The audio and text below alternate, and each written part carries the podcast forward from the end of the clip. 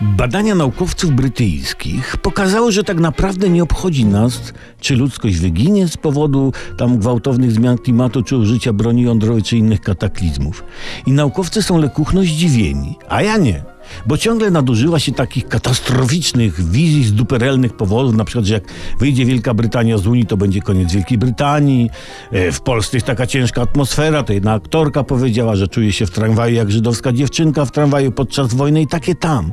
To się ludzie uodpornili i nie wierzą na przykład, że wyginą z powodu zmian klimatu i się nie przejmują.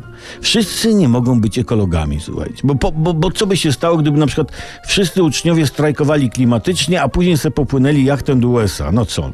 No nauczyciele straciliby pracę. No, natomiast przemysł jachtowy przeżyłby boom.